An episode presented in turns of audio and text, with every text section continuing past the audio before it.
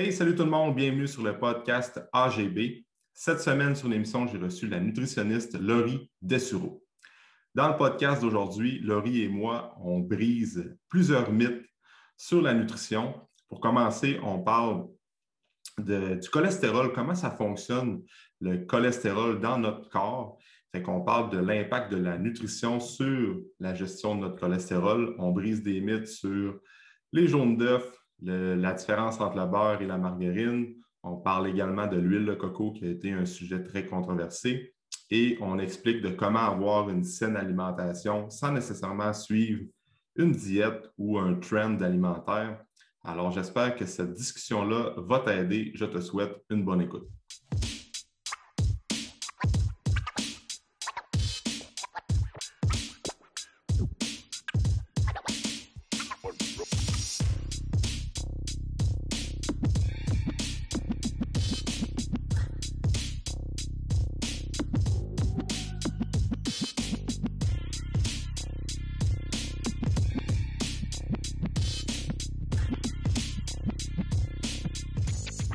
Laurie. Salut Alexandre, ça va bien? Ça va bien toi? Oui, ça va super bien. Merci d'être euh, sur le podcast aujourd'hui. Ben, je suis bien contente que tu m'aies invité. fait que, euh, écoute, Laurie, prends peut-être un, 5, 5, à 10 minutes pour expliquer ton parcours aux gens, euh, comment tu as découvert, parce que toi, tu es nutritionniste, oui. puis comment la nutrition est entrée dans ta vie pour, euh, tu peux prendre la version courte, la version longue. je te laisse aller. C'est bon. Ben, euh, dans le fond, c'est ça. Moi, je suis nutritionniste. J'ai gradué en 2018 de l'Université Laval. Euh, moi, je me suis comme vraiment tout le temps intéressée à la nutrition dans ma vie. quand j'étais jeune, je faisais de la nage synchronisée jusqu'à jusqu'à quasiment la fin de mon université. Ensuite, euh, j'ai toujours eu beaucoup, beaucoup, beaucoup d'attirance envers euh, l'activité physique. Mm-hmm. Euh, j'ai commencé mes études dans un bac en physiothérapie. Hein. Comme plein de monde, je savais comme pas trop vers quoi me lancer. Fait que j'ai commencé là-dedans. Dans mon bac en physiothérapie, j'ai eu un cours en nutrition. Puis là, j'ai vraiment été passionnée par ce cours-là. Puis je pense que tu l'as eu aussi en, en kinésiologie à l'UQAC, ce cours-là. Fait que c'était vraiment intéressant. Fait que j'ai commencé à lire sa nutrition. Je me suis dit, oh, je change de bac. J'ai changé de bac, puis je suis allée euh, en nutrition à l'Université Laval. Finalement, j'ai gradué euh, en 2018 en nutrition. Je me suis, j'ai fait un, petit peu, euh, je me suis spécialisée un petit peu en nutrition sportive. Mhm. Que j'ai, c'est ça, dans le fond. Puis j'ai commencé à, travers ça à faire des, des triathlons. Donc, euh, à travers les triathlons, je trouve que c'est une bonne façon de, tester la nutrition sportive. Parce qu'il y a beaucoup, beaucoup d'athlètes qui, ont besoin justement de ça. Je trouvais que de l'expérimenter, c'est la meilleure façon de devenir bon là-dedans. Mm-hmm. Donc, euh, ah, c'est ça. Euh, ensuite, j'ai travaillé au. Je me suis fait engager pour travailler à la base militaire. Donc, je suis nutritionniste deux jours semaine à la base militaire à Bagotville. Je suis aussi nutritionniste au privé. Euh, que je travaille dans le fond pour ma propre compagnie. Ça s'appelle le Radis Nutritif. Je fais des, des, petits, des petits posts Instagram. Puis, euh, OK, ouais. C'est ça. Je, suis nutritionniste là. Fait que je fais de, l'alimentation sportive. Je fais aussi certaines personnes qui ont des, troubles alimentaires.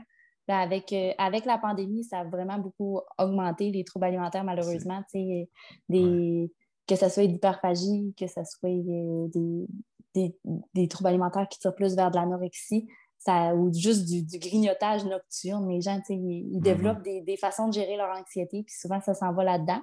Mm. Euh, après ça, c'est ça. De, fil en aiguille, j'ai décidé cette année de commencer une maîtrise à l'Université Laval.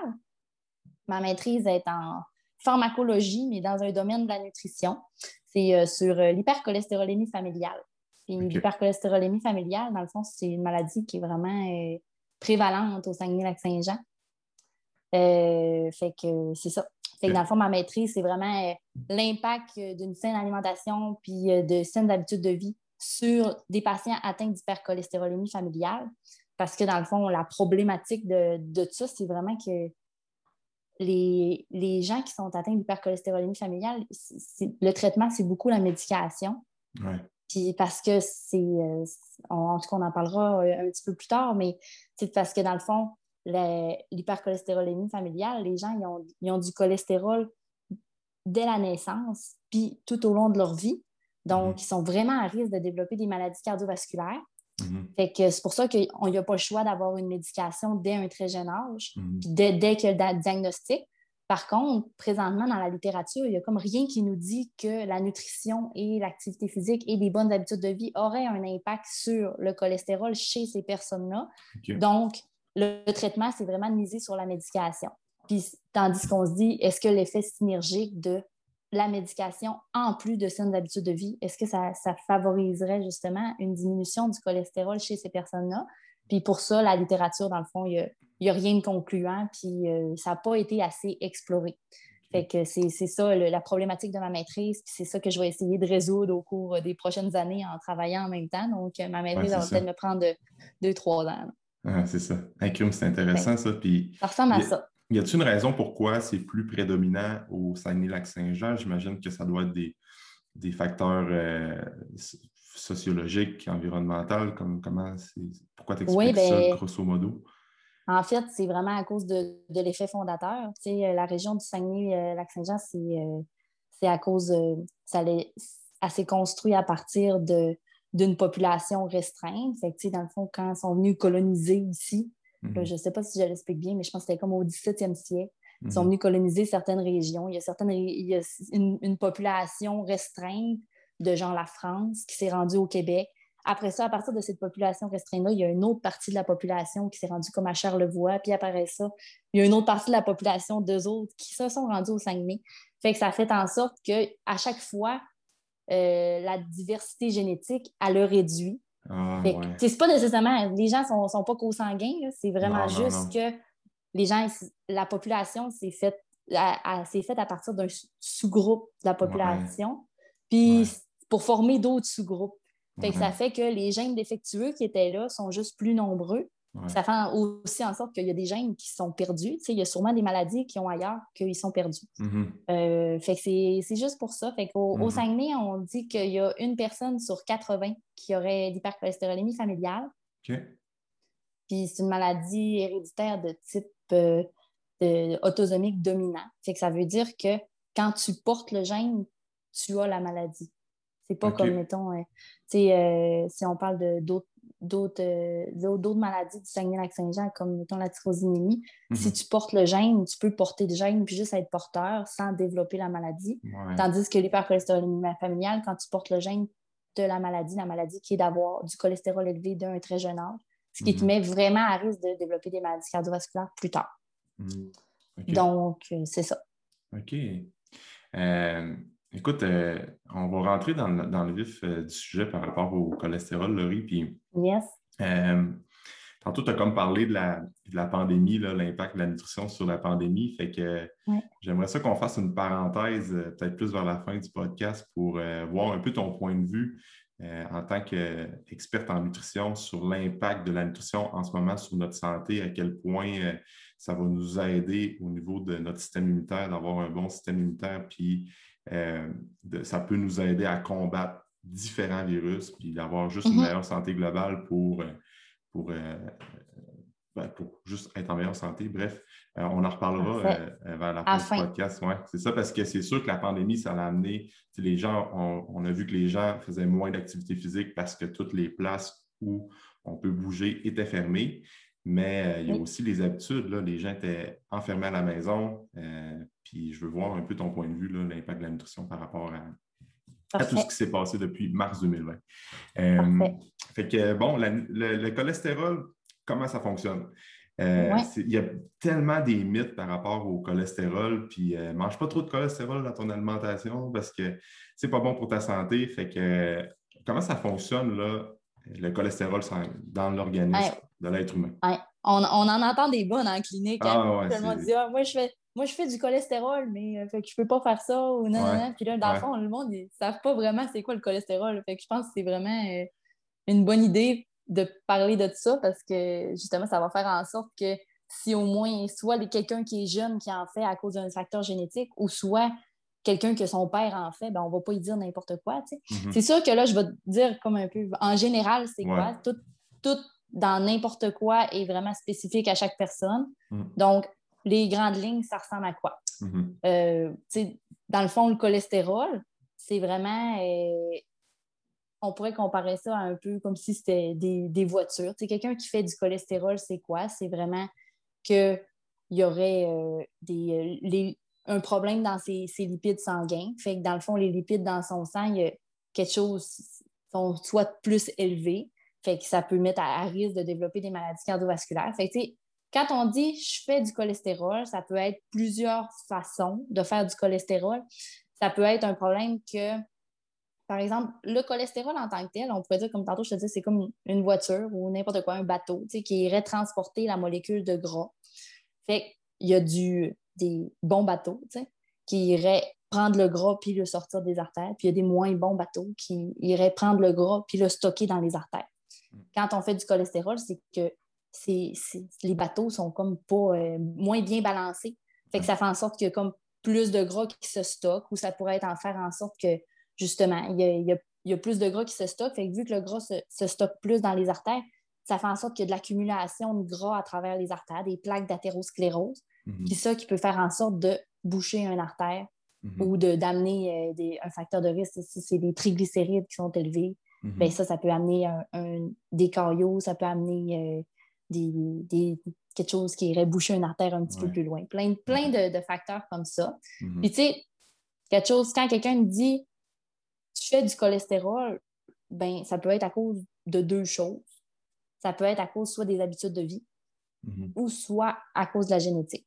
Comme on quand on parle, ouais, quand on mm-hmm. parle des habitudes de vie, moi, je vois ça vraiment comme un ensemble d'habitudes de vie. si quelqu'un fait du cholestérol, euh, puis il veut améliorer ses habitudes de vie, il ne faut pas juste qu'il décide de dire genre Ah, euh, je vais faire de l'activité physique full pin. Il faut aussi bien manger, être actif, consommer de l'alcool avec modération, mhm. dormir 7 à 8 heures, mhm. pas fumer. Ça, c'est vraiment tout ça qui fait en sorte que on a une bonne santé des artères, puis que, mhm. qui va favoriser justement à diminuer les moins bons, euh, les moins bons bateaux qui transportent le gras, puis à augmenter les bons bateaux qui transportent le gras, qui vont sortir le gras des artères.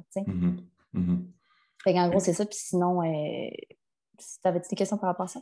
Non, mais dans le fond, les bons bateaux, j'imagine que c'est le, HDL. Fait que pour les gens qui ont eu des, tests euh, euh, sanguins puis se demandent qu'est-ce que ça veut dire le HDL, LDL, donc le bon bateau, les bons transporteurs, c'est le HDL, puis après ça, le LDL étant les euh, moins bons bateaux, mais tu as, besoin, des deux en, balance. Si quelqu'un n'aurait pas aucunement aucun LDL, bien, ce ne serait pas mieux, aucun mauvais transporteur. Euh, il faut les deux, justement, en balance, comme dans n'importe quoi dans le corps. Euh, oui, c'est ça, c'est. C'est naturellement dans le corps que le mm-hmm. corps en produit. Mm-hmm. Dans le fond, euh, le cholestérol, là, ça vient d'où? Ça vient de deux sources. Mm. Il y a une synthèse, quand on parle, il y a une synthèse hépatique de cholestérol. Mm. Une, synthèse hépatique, dans le fond, des transporteurs de lipides dans le sang. Mm-hmm. Il y a, à chaque jour, il y a un gramme de cholestérol qui est fait à partir du foie. Ce gramme-là va s'ajuster en fonction du cholestérol que tu manges. Fait que dans le fond, il y a une partie du cholestérol aussi qui provient de l'alimentation. Mm. Il y a 0,5 g par jour environ qui provient de l'alimentation. Euh, puis c'est ça, le corps va ajuster selon ce que tu manges. Fait que, la, fameuse affaire qu'on entend est Ah, oh, je peux pas manger du cholestérol parce que ça va, je fais du cholestérol. Ça, c'est totalement pas vrai. Tu sais, genre, euh, que tu manges un œuf par jour, tous les jours. Depuis, je pense c'est des, années 2000, ça a sorti que c'était une fausse croyance. Dans le fond, ils ont fait une étude qu'ils ont donné euh, un œuf par jour, tous les jours à chaque personne pendant un temps, pendant, je pense, un an. Ou, euh, puis après ça, ils les ont suivis dans le temps. Puis ils ont vu que ça n'avait pas d'impact, puis même que ça l'améliorait parce que, dans le fond, un œuf, c'est vraiment. Euh, quand on regarde un œuf, oui, il y a du cholestérol alimentaire, mais le cholestérol alimentaire, il n'y a pas d'impact sur le cholestérol sanguin. C'est vraiment plus des types de gras. On pourra en parler comme un petit peu plus loin. quel type de gras qui joue?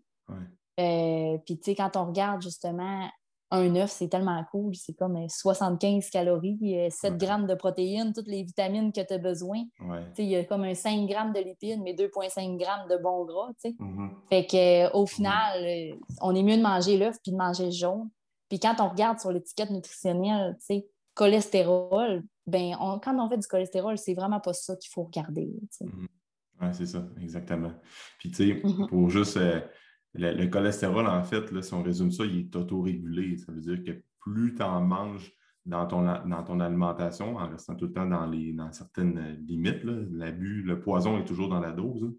Mais Mhm. quand tu en manges de façon équilibrée dans ton alimentation, ton corps va en produire un peu moins parce que justement, il s'autorégule. Et quand tu en manges un peu moins dans ton alimentation, ton corps va en produire un peu plus. C'est bien ça? Exactement. OK. Ben, façon très simpliste. Oui, façon très large de le Très large, là. Exact. Exact.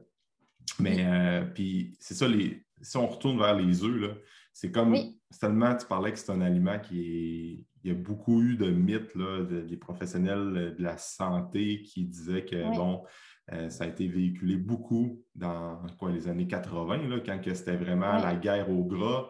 Puis après ça, c'était le, le sucre qui n'était pas si pire que ça au niveau de notre santé. Puis là, c'était comme il faut faire, il faut couper tous les gras, euh, les blancs d'œufs. Après ça, on enlève Les vinaigrettes allégées. Oui, c'est ça, tout ce qui est des, produ- des produits sans gras, mais qui contiennent plus de sucre ou d'additifs à l'intérieur pour combler le goût. Là. Euh, fait que ça, c'est pas mieux. Mais les œufs, c'est comme. euh, parce que l'affaire aussi, c'est qu'avec les protéines, dans la plupart des sources de protéines, du moins animales, il y a- à toutes les fois que tu as, une protéine, tu as toujours un gras qui est associé avec cette protéine-là. Mhm.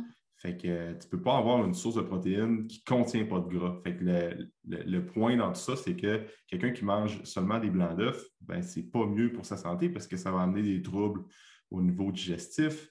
Puis euh, moi, ce que j'aime dire, c'est que le jaune a besoin du blanc, le blanc a besoin du jaune pour être bien assimilé dans l'organisme. Ça veut dire que quand tu manges des œufs, essaie de les manger euh, dans, un, dans un ensemble. Là. Euh, puis c'est- C'est plus aussi, moi, ce que je vois, c'est que le blanc d'œuf, dans le fond, il est fait de quoi? Oui, il y a une partie des, des protéines qui est dans le blanc d'œuf, mais dans le blanc d'œuf, dans le blanc d'œuf, il y a un, euh, il y a des protéines, mais pas en pas complètes, de Ouais. un. Mhm. Puis, euh, le blanc d'œuf est fait à comme 98% d'eau. Fait que, tu sais, quelqu'un qui mange juste des blancs, des blancs d'œufs, puis après ça, qui a encore faim, ben Ouais. c'est normal, là, tu sais. Ouais. Il n'y avait pas de gras, il y avait beaucoup d'eau, il y avait des Mhm. protéines, Mhm. puis euh, c'est pas mal tout. Fait que, tu sais, euh, je vois pas d'avantage à acheter le jaune, puis c'est dans le jaune que justement les, Ouais. les, les bonnes protéines. tu sais, puis- les, les bonnes vitamines euh, ADEC aussi, je crois, là, A, D, Ouais. E et K. que, Exact. euh, ça, fait en sorte que le- le- l'œuf est vraiment un aliment complet. là. Ça fait. euh, Il y, a- il y a aussi la B12 dedans. Ouais. c'est Ouais. vraiment cool. Puis, tantôt, tu m'as fait penser, euh, quand tu as, parlé de, de, de- de- de produits allégés, là, on- mettons les vinaigrettes allégées, c'est quelque chose qui est dégueu. Là. On, Ouais. on diminue, le, on enlève le bon gras. Fait que dans le fond, on enlève euh, l'huile d'olive, l'huile de canola, n'importe quoi, pour mettre plus de sucre puis plus de sel. Puis Mhm. après ça, on dit, genre, vas-y. Puis souvent, le monde, ils vont en mettre plus parce que, Ouais. tu sais, c'est moins huileux, c'est moins satisfaisant. Ouais. Tu sais, quand on regarde aussi, de couper sur le gras vraiment intense, c'est pas nécessaire comme dans le même lien que pourquoi on prendrait des produits allergiques, pourquoi on prendrait un blanc d'œuf. Euh, tu sais, euh, oui, d'avoir plus, plus faim après d'un repas, mais aussi de se sentir satisfait après un repas. Puis, tu sais, Ouais. d'ajouter un bon gras dans ton repas, ça fait en sorte que souvent, tu te sens satisfait après ton repas. Fait que, tu sais, Mhm. d'avoir euh, de l'huile d'olive, d'avoir une vinaigrette que tu fais maison, c'est super bon dans ton Ben repas. oui, ben oui, vraiment, vraiment. Fait que euh, les œufs, les gens qui se demandent encore les œufs, euh, c'est quelque chose, c'est un aliment qu'on peut manger à chaque jour sans problème, mais encore là, Oui. là, on va regarder d'un point de vue uniquement euh, l'aliment en soi. C'est sûr qu'il y a plein d'autres facteurs comme. De l'importance de varier son alimentation pour ne pas manger toujours le même déjeuner, puis de, de- de- de cuisiner les œufs différemment, puis après ça, de les intégrer d'une manière différente parce que c'est un aliment qui est très versatile.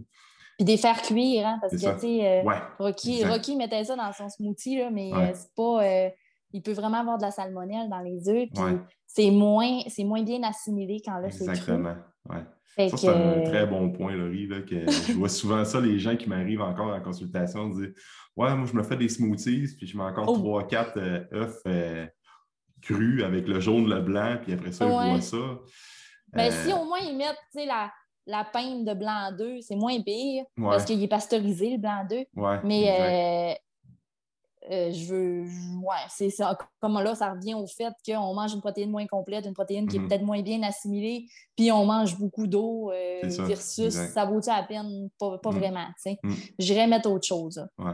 parce que tu parles des blancs d'œufs, puis les pains de blancs d'œufs, c'est pas. Moi, comment je vois ça, c'est tu peux avoir ça dans ton, frigo, dans ton frigo, mais c'est plus pour rallonger un omelette. C'est exemple que comme tu as deux, trois œufs complets, puis euh, tu mets des légumes dans tout ça avec un peu de fromage, disons, puis là, tu veux te rajouter un peu ton omelette pour la faire plus complète, tu peux rajouter ton blanc d'œuf. Mais sinon, euh, juste les blancs d'œufs uniquement dans une poêle avec du sel, du poivre, là, c'est. C'est vrai. Moi, petite parenthèse, une anecdote, quand je faisais de la compétition culturiste, ça fait comme une couple d'années. Euh, mon coach à l'époque me faisait prendre. Euh, c'était un peu ça dans le temps, dans le monde du fitness. C'était comme les blancs d'œufs. C'était comme 10 à 12 blancs d'œufs dans le poêle avec euh, sel poivre, puis une tasse de fruits. Aucun gras le matin. fait que là, je mangeais ça, puis moi, les blancs d'œufs, c'est quelque chose que je trouve, là, je, suis comme vraiment... Ça roule dans la bouche. Ah ouais, puis là, je mangeais mon, ma grosse crêpe de blanc d'œuf sec avec, euh, je prenais deux, trois bouchées de blanc d'œuf, je mangeais ça hyper vite parce que je détestais le goût. Puis là, je prenais une cuillère, de, une bouchée de, de, bleuet ou de framboise pour essayer de combler le goût. C'était pas un beau moment le matin quand je me levais.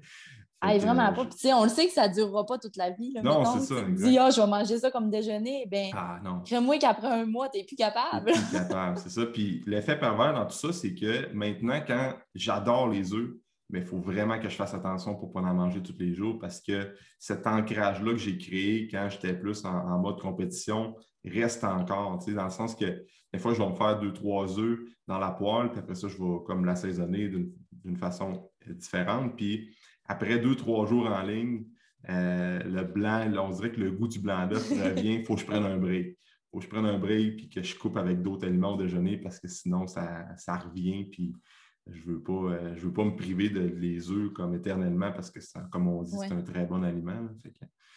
bref, choisir l'œuf en entier. Oui, c'est ça. Parce que le, Dieu a mis sur Terre des œufs en entier. À toutes les fois qu'on essaie de négocier avec la nature puis de, de, trouver des manières différentes de, combler certains, euh, ben, de remplacer certains aliments ou des dénaturer, on se trompe. Fait que euh, c'est pas pour rien que les œufs viennent dans un entier. Exact.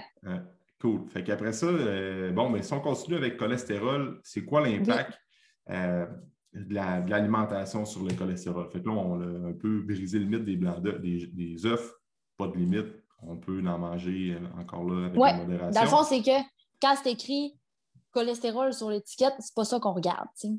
Mais l'impact de l'alimentation, ben, dans le fond, c'est sûr que quand je fais du cholestérol, ben il faut que je diminue les mauvais gras. Les mauvais gras, ils viennent de où? Ben, ils viennent des gras saturés. Ça, c'est ça qu'on peut regarder sur l'étiquette. Puis ils viennent aussi des gras trans. Mm-hmm. Dans le fond, le plus simple possible, on pourrait se dire, je diminue ce qui est transformé, puis on en enlèverait pas mal une grosse partie. Dans le sens que mon poulet, il est pas né en croquette. Fait que. Oui, c'est ça. Exact. C'est aussi simple que ça. Le gras trans, il faudrait vraiment l'éviter le plus possible. Fait que ça, c'est comme la friture. C'est fait quand je te dis mon poulet, il n'est pas né en croquette, mon poulet est frit, mon poisson non plus. Fait que, mhm. c'est vraiment d'essayer d'éliminer ça. C'est sûr qu'on peut se garder des aliments plaisir une fois de temps en temps, puis il faut en garder pour pas, mhm. euh, pour pas foncer dedans la fois dans le mois que tu en manges. Oui, exactement. Mais d'y aller vraiment avec modération, puis mhm. diminuer, diminuer les gras saturés. Fait que les gras saturés, on les trouve où? Les gras saturés, on va les trouver dans la viande rouge principalement. On va les trouver dans les, huiles, dans les produits transformés. Quand je parle d'huile, c'est comme, mettons, tous les produits transformés qu'on verrait d'huile de palme, euh, d'huile de copra, d'huile de... Mhm. Souvent, quand les produits transformés, ils ont une liste d'ingrédients longue de même. Mais... Normalement. Normalement, il y a beaucoup de, gras saturés dedans. Sinon, on peut mhm. regarder sur l'étiquette. Puis si on, voit qu'il y a beaucoup de gras saturés, bien, on peut peut-être se dire qu'on essaye de le diminuer un petit peu.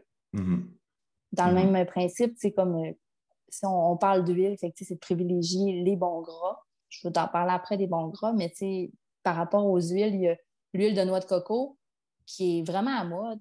Puis moi, personnellement, j'aime ça cuisiner avec de l'huile de noix de coco, genre dans des bars, je trouve ça le fun parce que ça vient, euh, ça, ça refroidit puis ça fait une belle texture. Mm-hmm. Euh, puis, mais l'huile de noix de coco, ça reste quand même un gras saturé. Fait mm c'est un gras saturé qui a comme un impact neutre sur la santé cardiovasculaire à cause de sa chaîne d'acide gras. C'est une moyenne courte chaîne. Mm-hmm. Donc, je pense que mon opinion sur l'huile de noix de coco, c'est vraiment de diminuer sa quantité, puis de l'utiliser comme, comme j'utiliserais du beurre un peu. Exactement.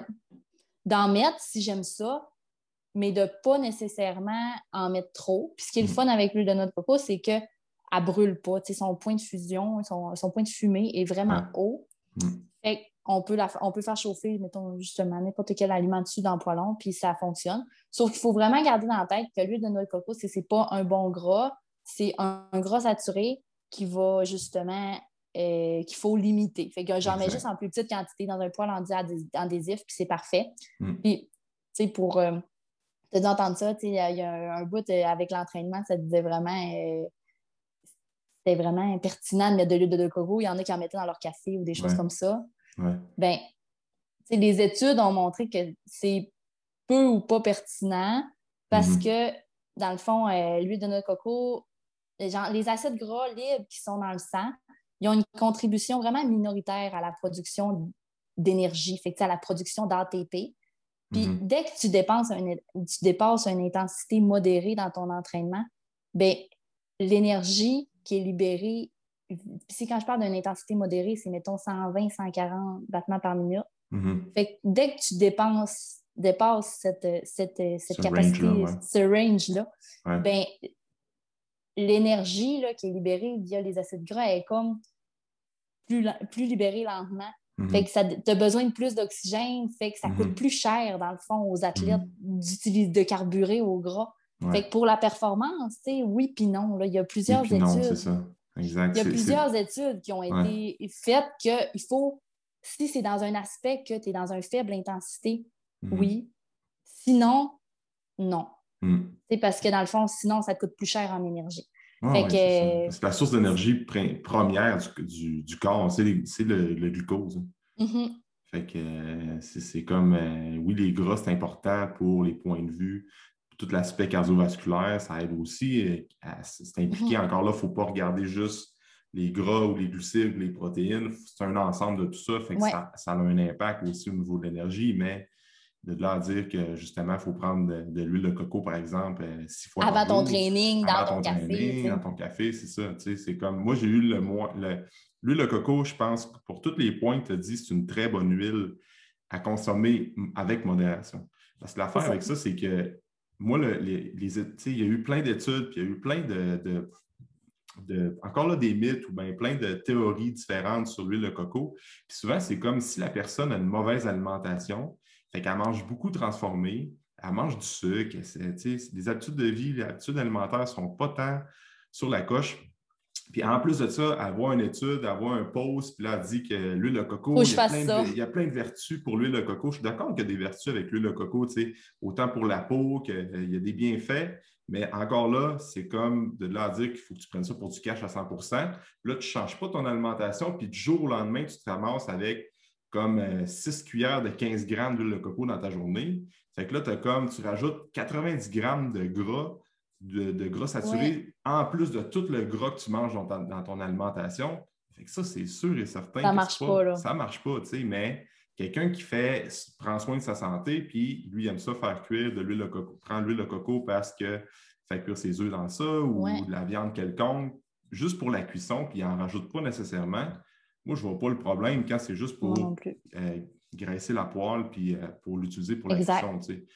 Rendu là, ça serait du beurre, puis il aimerait.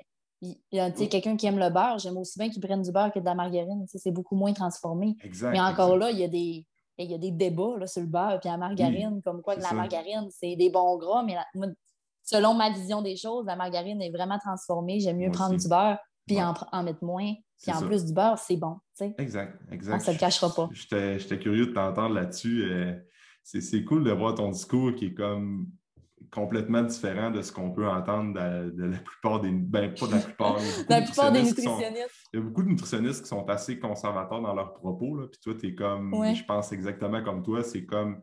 Euh, pour terminer avec l'huile de coco, dans le café, j'ai longtemps fait parce que j'aimais le goût de l'huile de coco avec le café, mais de là à dire que je vais, toutes les fois que je vais prendre du café, je vais prendre de l'huile de coco, non. c'est tout le temps de la modération. Puis euh, par rapport au beurre à margarine, je suis 100% d'accord avec toi que juste un petit peu de beurre dans le fond de la poêle pour faire cuire, je ne sais pas, un rose beef, mais n'importe quoi, ou des légumes. Ou, quand c'est en petite quantité, il n'y a aucun problème. C'est mieux que la margarine, en fait. Puis en plus, il y a de plus en plus d'études qui, qui poussent pour dire que justement le beurre a un, impact neutre sur la santé à cause justement de la grosseur de ces chaînes d'acide gras, que c'est un acide, mm. gras à courte chaîne. Mm-hmm. Puis, c'est exactement ça. Moi, je suis pas, je, suis pas restée sur la recommandation de la margarine. Euh, ah euh, c'est peut-être à cause que ça fait pas longtemps que, j'ai gradué, puis je me suis toujours, j'ai toujours resté intéressée à ça. Mais euh, moi, j'ai comme toujours eu de la vision que plus c'est transformé, moins c'est bon. C'est ça. Puis, même, même principe que, tu sais, on, on, pourrait y aller dans toutes les affaires transformées. Des produits avec des faux sucres dedans. Ben, c'est pas mieux. c'est pas mieux non plus. Exact. Que ça soit même du stevia, même si c'est naturel, ben, mm. c'est aussi bien d'y aller avec modération dans le sucre, d'en mettre un petit peu moins. Mm-hmm. Puis, t'ajoutes pas un faux sucre à ton corps. Oui, c'est ça. Il y a du monde qui prennent aucun sucre dans la semaine, mais qui prennent tellement des sucres artificiels qu'on va voir les effets dans quelques années. Euh, oui, des effets ça commence à euh, sortir, là, autant neurologique. Le microbiote intestinal, c'est fou parce que qu'est-ce que ça fait sur ton corps? Ça veut comme dire à ton corps, je t'envoie du sucre, puis mm-hmm. finalement, le sucre ne se rend jamais. Fait mm-hmm. Les hormones se sécrètent, mais mm-hmm. le sucre n'est jamais là. Fait que moi, j'ai comme l'impression que ça augmente les cravings de sucre parce que le monde sont tellement habitués de prendre du sucre. Puis leur papier gustatif, ils aiment ça, les choses sucrées. Là, ces, ces produits-là, ils ont un pouvoir sucrant ultra puissant. Fait que ça fait en sorte que ça dit à tes papilles gustatives, hey, t'aimes ça du sucre, mange du sucre. sauf que là, t'arrives, là, t'as encore un autre goût de sucre, mais tu es aussi bien habitué de t'habituer à juste mettre un petit peu moins de sucre dans ton café plutôt que de mettre une grosse cuillère de stevia. C'est ça, exact. Même si c'est naturel. Exact. C'est comme pas, pas mauvais le stevia, mais si les, gens encore là abusent, mm-hmm. euh, surtout les gens qui ont une moins bonne gestion de leur glycémie, c'est quelqu'un qui est en relativement sain, en bonne santé, encore là, on ne recommande pas d'abuser, mais l'impact n'est pas la même que quelqu'un qui, qui est en surpoids, disons, qui a une mauvaise santé métabolique, puis qui a de la misère à gérer son, sa glycémie, puis qui est tout le temps en train d'essayer de, perdre du poids. Fait qu'après, il a comme lu, bon, il ben, faut que je coupe le sucre. Puis là, il compense avec plein de sucre artificiel. Justement, on est tout le temps en train de teaser un peu. Euh, le corps dirait, ouais. du sucre, mais hop, finalement, il n'a pas. Fait que cette personne-là vient qu'à avoir plus de craving, plus de, de les, cravings étant plus des rages, si on veut. on, généralise, mais en gros, c'est vraiment ça qu'on voit. C'est ça. Oui, ouais, c'est ça. On, comme, on généralise vraiment, mais ça reste qu'en cas clinique, là, tu dois le voir souvent aussi. Oui. Fait que, tu sais, on revient, mettons, à notre sujet des gras saturés, ben, c'était, en gros, c'est ça, c'est vraiment de diminuer les mauvais gras. Le fait de diminuer les mauvais gras va faire en sorte que ça va avoir un impact sur les mauvais gras vont directement augmenter le mauvais cholestérol, fait que le, le LDL cholestérol. Mhm. Fait que le fait de manger moins de mauvais gras va faire en sorte que ça va diminuer le cholestérol sanguin. Mhm. Puis euh, par le fait même, manger plus de bons gras, comme mhm. de l'huile d'olive, comme euh, des, euh, des noix, des graines, des légumineuses, euh, du, poisson, euh, des, des, bons gras, justement, avec des oméga 3. C'est sûr, euh, avec le documentaire Seaspiracy qui, qui, qui, en ont, qui en ont parlé grandement, on c'est pas le, poisson n'est pas nécessairement indispensable, non. Puis encore là, c'est comme on parlait tantôt, dans la modération. exactement, c'est ça. quelqu'un qui veut que. Parce que tu sais, on parlait au début du podcast que on peut avoir le gène euh, d'avoir vraiment euh, un taux de cholestérol élevé dû à nos historiques familiaux. Euh, nos historiques familiales, familiaux? Non, dû à notre génétique, dans le fond. Notre, notre génétique. il, reste quand même que les impacts des habitudes de vie sont extrêmement importants. Parce que qu'est-ce que j'aime dire souvent, c'est que, ça, c'est Charles Poliquin, un entraîneur qui était très, très, très populaire dans le monde de l'entraînement, qui est décédé malheureusement aujourd'hui, disait toujours que euh, ta génétique, c'est le, canon de ton fusil. Tes habitudes de vie, c'est le trigger, c'est la gâchette. Fait que souvent, tu peux avoir comme, par rapport au cholestérol, tu peux avoir des prédispositions génétiques qui vont faire en sorte que euh, faut vraiment que tu fasses attention au niveau de tes habitudes de vie. Ça veut dire que si tu fais attention avec ton alimentation, que tu priorises les bons gras, tu évites, les gras, euh, ben, les, gras, certains gras saturés en modération et les gras euh, trans, tu bouges, tu fais attention à ta gestion du stress, mais probablement que tu vas peut-être avoir besoin d'une certaine médication dans certains cas, mais tu ne dépasseras jamais la limite. Tu, vas toujours avoir une bonne santé quand même, vu que tes habitudes de vie sont sur la coche. À l'inverse, quelqu'un qui, qui porte un gène quelconque, là, on parle du cholestérol, mais peut être n'importe quelle maladie, puis en plus de ça, ses habitudes de vie, c'est tout croche, bien, probablement que tu vas euh, empirer ta situation. Empirer, ta situation. Puis c'est ça qu'on. Oui, puis c'est, dans le fond, le cholestérol, soit, soit, soit tu fais du cholestérol à cause de tes habitudes de vie, ou soit tu fais du cholestérol à cause de ta génétique. C'est deux choses. Si tu fais du cholestérol à cause de tes habitudes de vie, bien là, c'est sûr que si tu es rendu trop avancé dans ton cholestérol, tu n'auras pas le choix d'avoir une médication. Puis si tu as plusieurs facteurs de risque aussi par rapport à mm-hmm. ça, là, le mm-hmm. médecin il va dire je vais donner une médication. Puis, tu sais, il ne faut pas arrêter une médication sans en avoir parlé à son médecin. Ça, c'est comme l'affaire principale. Mais euh, c'est sûr que de rentrer des bonnes habitudes de vie là-dedans, peut-être qu'éventuellement, un jour, tu n'auras plus besoin de médication si tu faisais du cholestérol à cause de tes habitudes de vie. Si tu as perdu du poids, si mm-hmm. euh, tu manges mieux, si tu as moins de, bon de, moins de mauvais gras, si euh, tu dors bien, le sommeil a full un impact sur le cholestérol aussi. c'est fou. Euh, c'est tout, tout un, tout. Par contre, si la personne a, fait du de l'hypercholestérolémie familiale, puis elle a eu un diagnostic, ben ça, ça veut dire qu'elle apporte le gène, puis que depuis qu'elle est jeune qu'elle a du cholestérol dans ses artères. Fait que dans ce cas-là, la médication, on ne peut pas tant passer à côté. puis même à ça, la médication devient vraiment importante. Puis même quelqu'un qui, irait dire Ah, oh, j'en fais un petit peu, je suis limite, mais euh, j'ai des bonnes habitudes, même dans le sens contraire, quelqu'un qui aurait des bonnes habitudes de vie et qui ferait de l'hypercholestérolémie familiale, qui se dirait je suis limite, mais en même temps, tu es limite depuis que tu es jeune dans ta vie. Là, Fait tu accumules du gras dans tes artères depuis vraiment longtemps. Fait que jusqu'à quel point tu veux te mettre à risque de développer une maladie cardiovasculaire à 45 ans, je ne suis pas sûre. Non, c'est ça. C'est aussi bien de jumeler les deux, puis d'avoir justement, puis c'est de ça mon, sujet de maîtrise, c'est le fait d'avoir des bonnes habitudes de vie chez ces personnes-là. Est-ce que ça l'aide, puis est-ce que ça l'aide encore plus, tu mm-hmm. Fait que, quand on parle de justement une modification génétique, c'est euh, je peux peut-être te, l'expliquer un peu qu'est-ce qui se passe là. Dans le fond, je te dis, c'est une modification dans le gène. Mm-hmm. ça fait en sorte que si tu as le gène qui est déficient, euh, tu, développes la maladie, tu as du cholestérol depuis ta naissance. Par contre, mettons, le problème génétique, là, souvent au Saguenay, ce qu'on voit, c'est un problème au niveau du récepteur ALDL. Mm-hmm. c'est le récepteur qui va aller comme capter un petit peu euh, les bateaux. Là. Fait qu'on mm-hmm. pourrait, je sais pas, je pourrais comparer ça à si euh, c'est une voiture, OK? ta voiture, c'est ton récepteur à LDL. Mm-hmm. Puis, euh, tu pourrais avoir une mutation dans ton gène de récepteur à LDL. Fait que, mettons que c'est soit que ta voiture est brisée ou soit que ta voiture est défectueuse ou qu'elle décolle pas. Là, Ou il n'y a plus de parking dans, le stationnement, peut-être. Oui, ça pourrait être une affaire de main. Ou, mettons, euh, si tu as un autre problème à l'ApoB, qui est comme un enzyme, tu sais, dans le fond, quand tu as un problème à ton récepteur à LDL, tu peux avoir trois différents types de mutations. Soit tu as un problème avec justement ta voiture telle qu'elle, avec le récepteur, ah, soit tu as un problème avec l'enzyme qui viendrait se lier à ta voiture, qui mhm. viendrait comme activer la voiture, fait que, mm à ta clé, dans le fond. Ça, ça s'appelle l'ApoB.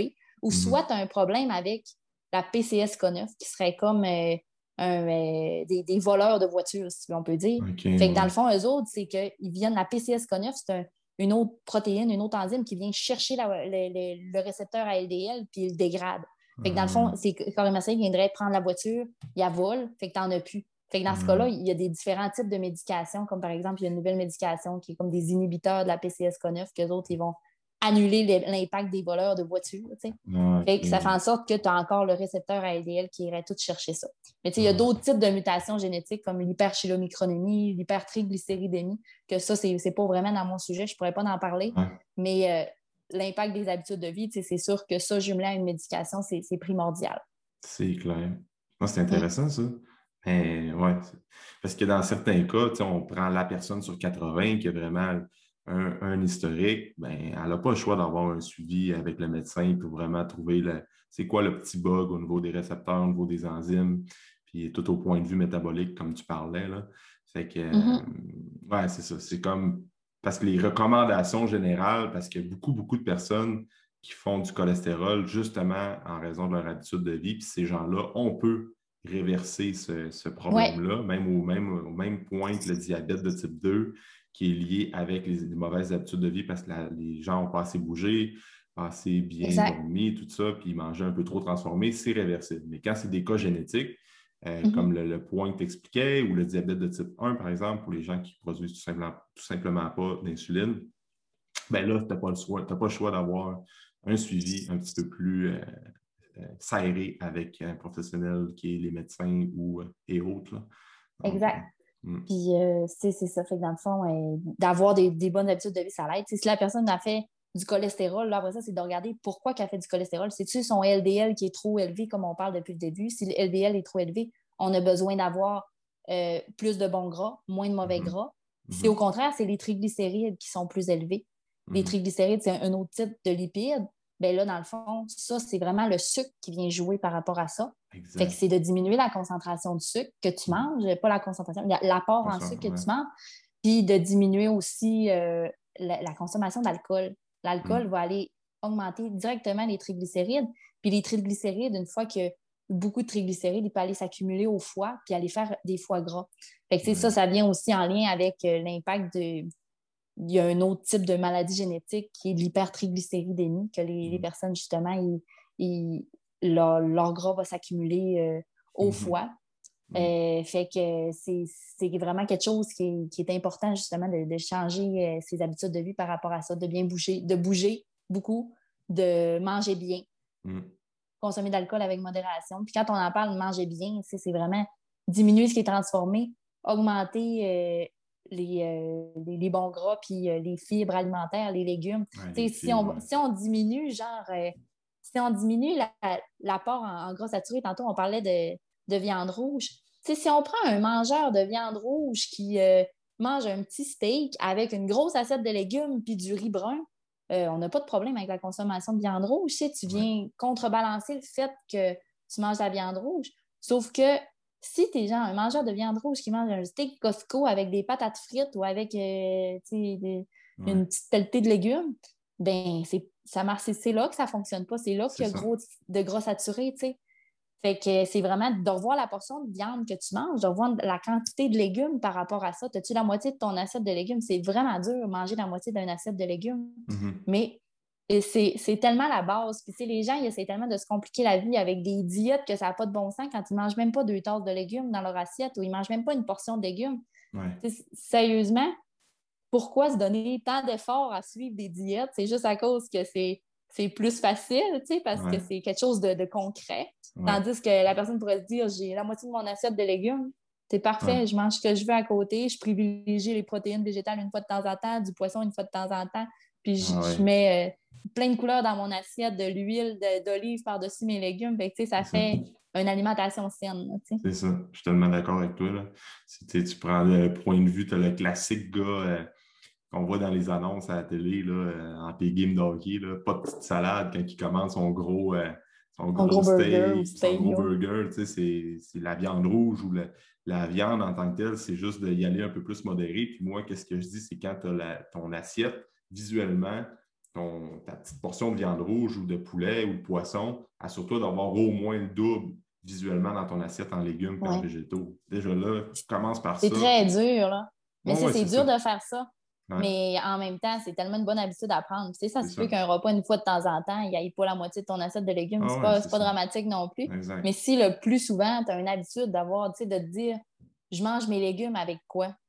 C'est comme un peu de changer la vision des choses, mais mm-hmm. ça fait en sorte que, écoute, tu diminues la portion dans ton assiette, tu diminues les calories dans ton assiette sans mm-hmm. faire full d'efforts, puis mm-hmm. euh, ça fonctionne. Puis... C'est ça. Exact. Mm. C'est de trouver, c'est, les gens qui ne sont pas très mangeurs de légumes, c'est juste de commencer à en manger un peu plus. C'est quand même, tu n'aurais mm-hmm. pas deux fois la portion de viande que tu as dans ton assiette en légumes, puis ça, c'est minimum. Là. Euh, commence à manger, euh, je ne sais pas, un légume que tu n'aurais pas mangé en temps normal. Fait essaie d'intégrer mm-hmm. un nouveau légume par semaine. Euh, puis il va vraiment vers différentes couleurs de légumes. Tu touches un bonbon aussi. Tu sais, souvent, on a comme dire il faut absolument que je mange des légumes verts, des brocolis, après ça, des mhm. asperges, puis hop, les carottes, il ne faut pas trop que j'en mange parce que ça contient trop de glucides. Mais ça, c'est comme un autre mythe qu'on aurait pu parler. Euh, les légumes, tu as besoin d'avoir n'importe quelle couleur. Des poivrons jaunes, des carottes, des légumes verts, il faut n'importe quoi dans ton assiette. Puis quand tu pas la tête à savoir, euh, c'est sûr que les légumes verts ont des super bienfaits au niveau de notre santé, mais ça reste que des carottes aussi, après ça. oui, euh, c'est vraiment ça, sérieux à chaque couleur a un antioxydant puis il y a des vitamines. Puis plus tu as d'antioxydants, plus tu as de vitamines, plus tu as de types de fibres différents, mieux c'est mm-hmm. pour ton intestin. Puis tu sais, rendu là, quand tu pas à terre à te dire des, des carottes, il y a trop de glucides dedans, tu sais, parce que tu en mettrais moins dans ton assiette, fait que ça finirait mm-hmm. qu'au final, tu aurais moins de légumes, tu aurais plus de pâtes, tu aurais plus de. C'est pas. Euh, fait que ce qu'il faut, c'est juste la bonne répartition dans ton assiette. Puis juste faire ce changement-là, ça fait un gros changement. Puis, il faut vraiment y aller tranquillement, comme tu disais. Là, Si mhm. quelqu'un du jour au lendemain se dit euh, Je vais m'entraîner euh, six jours semaine, euh, je, suis décidé, je, fais ça, mhm. ben on le sait très bien que ça ne durera pas dans le temps. Oui, ouais, c'est ça. Tandis que si quelqu'un commence tranquillement, puis fait juste rentrer une habitude de vie tranquillement, puis se mhm. dit Ah, oh, je vais juste mettre une portion de légumes à chaque repas, puis tranquillement, pas vite, ben ça devient normal de mettre des légumes. Mm. Fait que mm. ça, c'est vraiment quelque chose d'important. Mm. L'être humain ne peut pas changer plus qu'une habitude à la fois. Puis c'est vraiment de bon, là, tu commences avec l'entraînement, fais juste aller au gym ou faire un sport quelconque, de la course, de la nage, n'importe quoi. Dans ton alimentation, pendant les deux premières semaines, c'est juste de manger des légumes. Puis tu sais, je pense que le point en ça, c'est comme pour avoir autant, là, on parlait du cholestérol, puis au niveau du diabète, c'est l'impact d'avoir une alimentation équilibrée riche en végétaux, pas trop de limites produits transformés. On essaie de limiter ça le plus possible, puis s'en permettre de temps en temps aussi. C'est pas grave mm-hmm. si le week-end, tu te fais euh, un plat de pâtes avec euh, des, une sauce aux légumes à l'intérieur, puis tu en profites, puis tu ne vas pas dans les extrêmes. Ça t'évite justement de trop, comme tu parlais en début de podcast, d'accumuler, d'être trop strict au niveau de ton alimentation. Puis après ça, trois semaines, quatre semaines plus tard, tu pognes un mur, puis là, c'est wow, il faut vraiment que je mange le plus. Tu as des rages de craving de, du resto, du fast-food, whatever, c'est quoi là, que, que t'aimes. Fait que c'est d'éviter ça, tu sais. Puis privilégier, justement, encore pour le. Si on vient au cholestérol, on a parlé du LDL, on a parlé du, euh, des triglycérides, que c'était plus relié au sucre. Mais si on parle aussi du bon cholestérol, si on veut l'augmenter, on a besoin de bon gras. Puis le bon gras, on le trouve dans des protéines végétales comme les noix, les graines, Mhm. On le trouve aussi dans justement du poisson. Par mhm. contre, euh, non, le poisson, c'est pas, euh, pas nécessairement primordial d'en manger. Un mangeur végétarien va avoir autant d'impact positif sur sa santé cardiovasculaire qu'un mangeur qui va manger, qui va manger du poisson, tu sais. Mhm. Puis euh, c'est ça. Fait que ce qu'il faut se dire, c'est que si on dit aux gens, justement, mangez, mangez plus de poisson, est-ce que le fait de ne plus manger de poisson va faire en sorte que tu vas manger plus de viande rouge? C'est là, ça serait là le problème. Oui, c'est ça, exact, exact. Des fois, tu, quand tu prives d'un aliment pour un autre aliment, qu'au final, c'est pas mieux. Euh, fait que c'est dans l'équilibre, c'est comme dans n'importe quoi. Puis un autre point dans tout ça, c'est d'essayer d'acheter le plus possible des poissons, des viandes qui proviennent de la région, de ne pas aller vers euh, des, des, viandes, des poissons qui viennent d'un de, plus loin. De l'Asie. De, l'Asie, ouais, comme dans le documentaire, que c'est assez, euh, assez intense quand on regarde ça. Mais souvent, si tu vois, tu es capable d'avoir euh, un pêcheur dans ta famille ou d'avoir quelqu'un qui pêche euh, du doré dans le lac Saint-Jean, par toute l'année, oui. Toute l'année, mais écoute, ça, je ne vois pas de problème parce que c'est une pêche qui est plus équitable dans le sens qu'on n'a pas besoin de tout défaire les fonds marins puis de mm-hmm. briser la diversité là, au niveau des océans, comme quoi comme on voit dans le documentaire. Fait que c'est toujours, euh, comme on parlait hors d'onde tantôt, c'est quelqu'un, la viande rouge. On est 100% d'accord que l'impact environnemental de la viande rouge aujourd'hui en 2021 s'est rendu terrible. Mais euh, mm-hmm. le père de famille ou le gars qui s'en va, le, gars, la femme, qui s'en va à la chasse pour euh, tuer un orignal, puis que toute la famille mange cette viande-là durant l'année, euh, une fois par semaine, une fois par deux semaines, en, variant son alimentation. Ça, je ne vois pas le problème. Fait que euh, c'est toujours, euh, toujours regarder ça, regarder ça en tête. Exact. Puis si tranquillement, pas vite, on est capable de rentrer des protéines végétales dans, Ah, dans notre alimentation, ben écoute, c'est super bien. Puis C'est ça. pas obligé de devenir végétarien du jour au lendemain, là, mais tu sais, Non. juste végétaliser son alimentation, commencer ouais. tranquillement, puis intégrer des, des légumineuses, tu sais, comme pas commencer du jour au lendemain à full de pois chiches, là, ça sera pas beau sur ton intestin, mais Non, commencer avec des, des lentilles en petite quantité une fois de temps en temps, avec Mhm. euh, du tofu bien cuisiné. Si tu le cuisines mal, ton tofu, c'est sûr, c'est pas bon. Là. Mhm. Mais si tu le cuisines bien, ça va être bon. Ouais. Mais c'est ça, je suis tellement d'accord avec toi de euh, végétaliser ton alimentation, c'est tellement bon, sérieusement. là. Euh, moi, c'est un peu ça que j'ai fait, comme encore là, je te parlais, de juste comme Ouais. j'étais vraiment quelqu'un qui mangeait beaucoup de viande avant. J'aime encore la viande, autant une bonne viande rouge de qualité que du poulet avec Un une sauce barbecue. quel- barbecue. Tu sais, j'aime ça encore, mais j'en mange vraiment moins qu'avant, puis j'intègre de plus en plus de protéines végétales comme des poquets avec des, haricots et tout ça, puis d'essayer de combiner différentes Mhm. sources de protéines végétales pour avoir une protéine un petit peu plus complète. Je ne suis pas expert là-dedans, mais je vais au feeling aussi. Le tofu, tu sais, c'est quelque chose qu'avant je détestais. Euh, parce que je n'avais pas vraiment développé le goût. Puis là, des fois, on en fait un genre de tofu général Tao chez nous. Puis euh, j'aime-tu autant le tofu que de la viande rouge, un bon steak? Non. Mais j'aime-tu plus le tofu qu'avant? Oui. Ouais. J'en intègre plus dans mon, dans mon alimentation? Certainement aussi. Fait que c'est toujours, une balance. En végétalisant l'alimentation, il ne faut pas se tourner non plus vers des produits végétariens ultra transformés, mettons le Aussi. Vegemite, là, tu sais, ces Ouais, affaires-là. Oui, il y a Ouais, du monde, ça dépend. Ça dépend pour quelle raison que tu fais Ouais. le végétarien. Si tu le fais pour ta santé cardiovasculaire, va pas augmenter les produits transformés dans le végétarisme en disant que c'est bon pour la santé, pas nécessairement. Si tu vas justement vers ça, on regarde la liste d'ingrédients, dis-toi, ouais, peut-être que si tu es rendu à manger ultra transformé mais végétarien, c'est pas mieux pour ta santé, peut-être c'est mieux pour l'environnement, mais là, on parle de la santé, mettons. Fait que c'est ça. Cool. Mon, mon petit point, c'est produits végétaux. Ah ouais, je suis d'accord avec toi. Souvent, on, on- on va vers un produit qui est un peu plus qui est vegan, mais végétarien ou vegan, puis qui contient une liste d'ingrédients que tu n'es même pas capable de prononcer le nom. Souvent, quand tu n'es pas Ouais, capable de prononcer l'ingrédient, tu n'es pas capable de le digérer de la bonne manière, Exact. en règle générale. Fait que- Écoute, Laurie, pour terminer, j'aimerais ça t'entendre sur, euh, comme on, petite parenthèse avant de terminer le podcast, de comment tu vois ça, le lien avec l'alimentation et euh, notre, euh, notre capacité à, euh, là, je ne veux pas parler uniquement de la COVID, mais à faire Ouais. face au virus. Euh, dernièrement, c'est ça, depuis un an, il y a beaucoup de gens qui, on ne sait pas encore les impacts de la, de la pandémie, qu'est-ce que ça va avoir vraiment. Fait une grosse étude là, Mhm. sur une grosse partie de la population sur à quel point les gens vont avoir moins bien mangé? Mais euh, de, de ton point de vue clinique, qu'est-ce que tu as vu avec des clients dernièrement? Mhm. Euh, Mais tu sais, ça s'en vient, les, euh, les études par rapport à, à la. COVID sur le Mhm. poids des gens, puis sur les jeunes surtout. Qu'est-ce qui s'est passé avec les jeunes? Il va y avoir de plus en- il va y avoir des études qui vont sortir, qui ont été faites Ouais. avec les, les cliniques de pédiatrie, puis pour voir qu'est-ce qui, s'est- qu'est-ce qui s'est passé parce que les jeunes bougent moins, puis ça, c'est c'est une problématique.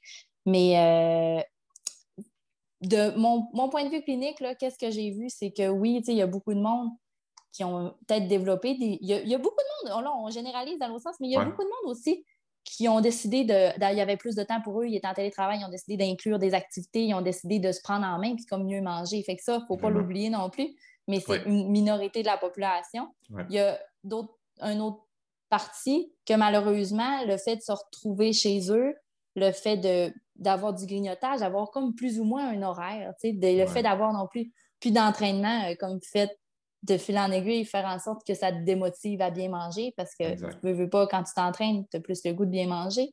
Fait que, tu sais, Mhm. ça fait comme venir avec. Euh, fait que, oui, je pense qu'il va peut-être avoir une, une, une prise de poids chez certaines personnes. Euh, surtout si, justement, on- je parlais de gestion de l'anxiété, s'il y a des gens qui mangent leurs émotions ou Mhm. qui, euh, qui c'est là, encore là, il faut trouver quelle émotion qui est, qui est mangée. tu sais, C'est Mhm. pas, rien de dire je mange mes émotions, mais pourquoi? Ou s'il y a des gens qui ils grignotent pour s'occuper ou juste qui ont, qui ont changé leur mode de vie, qui bougent un peu moins. Tu sais, c'est niaiseux, là, mais en télétravail, euh, c'est, facile de faire juste 200 pas dans une journée. Là. Ouais. Si euh, la toilette est à côté, que ça finit que tu n'as pas sorti de la journée, ben, euh, Ouais. si avant, euh, tu montais deux étages, tu te parquais un petit peu plus loin, ça faisait que tu bougeais bien plus. Fait que Vraiment. si tu n'as pas adapté ton alimentation en fonction de tout ça, c'est sûr qu'il y a eu une, prise de poids ou c'est sûr que l'alimentation a eu un impact. si ça a un impact sur le poids, ça a un impact sur la santé cardiovasculaire, ça a un impact sur tout ton, mode de vie. Ça peut avoir un impact sur comment tu te sens aussi. Là, mm-hmm. Ton humeur, ton mood. Oui, la façon de manger, le mm. microbiote intestinal, il sécrète de la sérotonine, il est, il est relié avec ton cerveau aussi. Fait c'est vraiment important de, d'améliorer des habitudes de vie, de bien manger, de faire des bons choix. Puis de pas essayer nécessairement de juste couper sur n'importe quoi. Si tu décides du jour au lendemain de faire un, je sais pas moi, si tu essayes un lifestyle, une diète, peu importe, quelque chose qui ne fit pas avec ton mode de vie puis que ça dure deux semaines, mais tu regardes comment ça t'affecte. Ça va-tu euh, changer ton sommeil, ton énergie, ta vie sociale, ton mm-hmm. tempérament? Ça a-tu un impact négatif sur ça? Si oui, ça ne fit pas sur, ça fit pas sur ton mode de vie, puis ça ne durera pas dans le temps. Fait que perds pas ton temps à faire ça. Mm. Puis, euh, tu me parlais de justement un impact sur la santé. L'impact sur le poids, le fait justement, s'il y a eu une prise de poids, c'est ça, c'est pas bon pour les maladies cardiovasculaires. Par mm. contre, il n'y a pas d'aliment magique qui va aller, euh, qui va augmenter l'immunité. Il n'y a pas euh, rien, sauf que moi, je vois ça plus comme un tout si, tu manges beaucoup de légumes dans ton alimentation, si tu manges bien, si tu as assez de protéines, s'il y a eu des liens aussi avec la vitamine D, fait que, de ne pas mm. avoir de carence en vitamine D. L'été s'en vient, les gens vont aller dehors, mm-hmm. ils vont avoir plus de vitamine D. Mais euh, si euh, c'est ça. Fait que mm. en gros, il n'y a, rien de magique avec justement l'immunité puis l'alimentation, mais je pense vraiment que tout est un tout. Est un tout. Fait que si tu bouges bien, si tu ne fumes pas, si tu as des bonnes habitudes de vie, tu vas être moins à mm-hmm. risque d'attraper n'importe quoi. Puis mm ça va avoir un impact positif sur, sur ton monde. Puis euh, je pense que c'est une bonne chose. Fait que, exact. C'est comme c'est un peu le point que je voulais t'entendre parler, c'est de, l'importance de la prévention active dans le sens qu'il faut que tu prennes soin de ta santé. Autant on parle de l'alimentation, l'activité physique, ton sommeil, gestion du stress. Euh, gestion du stress, autant par les médias que tu consommes, par le, apprendre à décrocher, puis vraiment comme de ne pas trop penser avec tout ce qui se passe, à tout ce qui se passe en ce moment. Puis c'est, on le sait aujourd'hui, de plus en plus les études sortent que euh, si on parle de lien avec la COVID, qu'il y a beaucoup de gens qui, avaient des complications en lien avec la COVID, avaient des comorbidités ou des maladies métaboliques. Et le point dans tout ça, l'impact de la nutrition, c'est que, comme tu dis, il n'y a pas d'aliment en soi qui va euh, qui, qui, booste l'immunité ou quoi que ce soit. C'est juste que si tu manges bien, meilleure gestion de ton poids, moins à risque de développer des maladies et moins à risque d'avoir des complications. Ça veut-tu dire que tu n'auras pas? Non, parce que autant quelqu'un qui peut manger bien toute sa vie, des bad luck, ça arrive depuis le début de l'humanité. Mm-hmm. Quelqu'un peut développer un cancer ou quoi que ce soit, même si tout était parfait dans son mode de vie, on n'est pas à l'abri de ça et on ne le saura jamais. Mais tu peux-tu mettre les chances de ton côté en essayant d'avoir comme quelque chose d'actif à l'intérieur de toi pour à bout ben, booster ton système immunitaire, c'est plus prendre soin de ta santé pour avoir un bon système immunitaire. Tu ne peux pas vraiment booster ton système immunitaire avec un aliment en soi ou non, ça, tu peux pas, mais... une méthode, mais c'est plein d'ensemble qui font en sorte que tu as un bon système immunitaire. Tu ne peux pas booster ton système immunitaire, mais je suis pratiquement sûre que tu peux favoriser à le détruire. ben, c'est ça, exactement. au contraire, un moins bon mode de vie. Les, tous les facteurs de risque modifiables, si, si tu es modifié au bon, dans le bon sens, ça peut t'aider. Exact. Fait que le point, c'est juste de prendre. Puis moi, je suis comme je suis conscient de tout ce qui se passe en ce moment. Puis il faut prendre soin encore des gens qui sont plus à risque, il faut respecter les autres, il faut vraiment prendre ses responsabilités. Puis je suis pas, euh, je, garde mes opinions politiques pour moi, je ne suis pas anti-mesure, anti-whatever, mais je pense que le discours de prendre soin de sa santé devrait être encore plus prédominant dans les, dans les médias. Puis euh, ce n'est pas quelque chose qu'on va voir malheureusement euh, en, c'est pas quelque chose qui va être véhiculé beaucoup dans les médias traditionnels, mais dans des genres de, podcasts ou des capsules web, euh, des, petits trucs comme ça, ben, pense que c'est par là qu'on peut euh, prôner ça en tant que professionnel de la santé. exact. Je pense à la même affaire que toi. Écoute, Laurie, c'était vraiment cool comme discussion. Euh, si tu peux, bon, mais où est-ce que les gens peuvent te suivre? pour prendre contact avec toi pour avoir un suivi ou euh, te suivre sur les réseaux sociaux, tu peux euh, tout te dropper ça. Ben, euh, j'ai une page Instagram, ça s'appelle Le Radis Nutritif. Si vous regardez Laurie Dessureau, nutritionniste, ça va apparaître aussi. j'ai une page Instagram, une page Facebook. Sinon, vous pouvez aller sur mon site internet aussi, www.leradinutritif.com. Fait que c'est un petit nom cute, c'est sûr que ça. Tu t'en rappelles facilement. Puis, euh, c'est que c'est ça. Dans le fond, ils peuvent me contacter, ils peuvent me poser des questions, n'importe quoi. Euh, ils peuvent passer par toi aussi, puis euh, tu peux m'écrire pour mm-hmm. dire, pour m'envoyer une référence, il n'y a pas de problème. Puis, ça ressemble à ça. Puis, de toute manière, je vais mettre tous tes liens de réseaux sociaux dans la description du podcast pour que les gens puissent te contacter s'ils ont besoin de tes services. Parfait. Bien, merci beaucoup. Bien, merci à toi. Puis, euh, écoute, euh, on aurait pu encore faire une longue discussion, mais je suis convaincu qu'on va avoir la chance de parler d'un autre sujet par rapport à la nutrition prochainement. Oui, si on en euh, fait un, mettons, sur l'alimentation végétarienne ou quelque chose dans ce genre-là, je suis sûre, végétaliser son alimentation, je suis sûre que ça pognerait. oui, c'est sûr. ça intéresserait beaucoup de personnes. C'est ça. Puis pour terminer là-dessus, si les gens ont des, si les gens ont aimé le podcast puis ont des, des sujets qu'on aimerait qu'ils aimeraient qu'on aborde ensemble, autant végétarisme que les oméga 3 et tout ça, euh, soit communiquer avec Laurie ou moi ou laisser un commentaire dans, la description du, podcast. Ça va, être, euh, ça va nous donner une idée où se diriger. merci d'avoir été là. Merci à toi, bonne journée. Merci beaucoup pour ton écoute. Pour tout commentaire, suggestion de sujet ou d'invité, communique avec moi via message privé. N'oublie pas d'aimer, de partager et de recommander le podcast, c'est grandement apprécié. On se rejoint dans un prochain épisode.